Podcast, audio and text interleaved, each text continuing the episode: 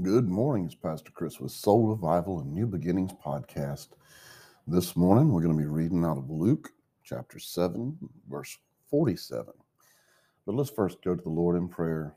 Heavenly Father, I thank you for this day. I thank you for waking me up, Lord, and the help that you've given me, letting me take this breath, letting me just be ready to rejoice and, and praise you tonight as we go into our service.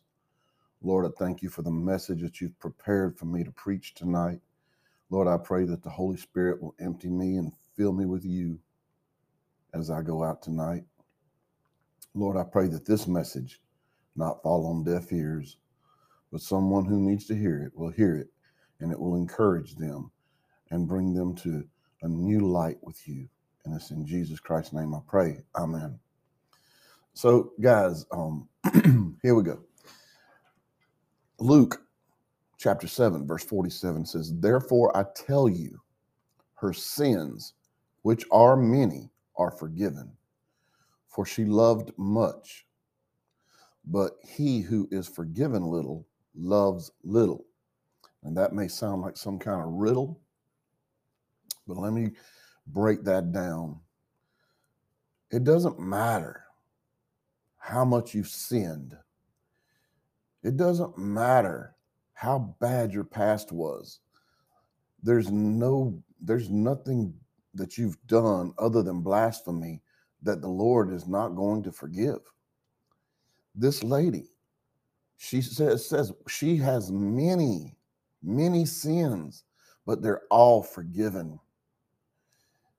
But then it says, for she loved much you know, when we're forgiven of much, then we can forgive others for much. And we can love God so much more because we know He washed away our sins. He died on that cross for us. And we know that we were truly rescued. Those of us who were trapped in lives of sin and addiction we know the difference. You may not know the difference because you can't feel what we feel, or no one can feel what you feel. But you know when you've been truly saved, when you've been a truly changed and converted person, and you are a new creation with a new beginning.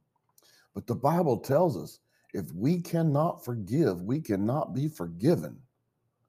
And that's the last of this. But he who is forgiven little loves little. So if everything's gone great in your life and you don't appreciate how much you know that, that God has had to forgive in your life, then you're probably not going to be out to do it to others as much.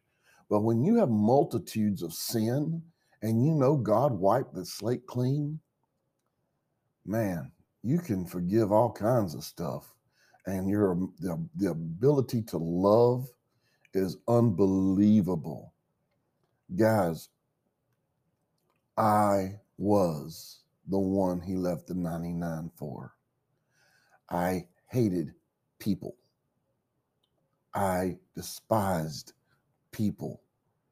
I did everything mean vile and cruel to people you can imagine, especially the Christians who had been hypocrites and n- not approved me. I, I persecuted those Christians.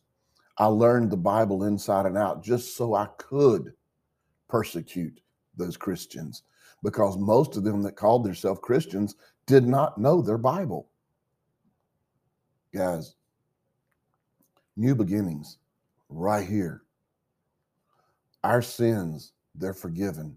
I don't care how many you've got, I don't care how many you did today. If you're truly feeling conviction and you're truly repenting, they're forgiven, and it's a brand new day for you, a brand new day to start over with Christ. So don't forget that. And remember, the devil's going to fill your head full of lies.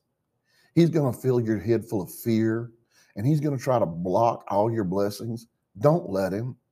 The Bible says, if we flee from the devil, or if we how was it let me let me give me a minute here i'm, I'm I- just had a good morning brain fart so hang on for just one minute uh, as i remember what this verse was it says if we resist the devil he will flee from us so today when you feel that devil getting in your head trying to instill you with lies and fears just rebuke him in jesus name and he will have to flee and go on with your life. And remember, God loves you.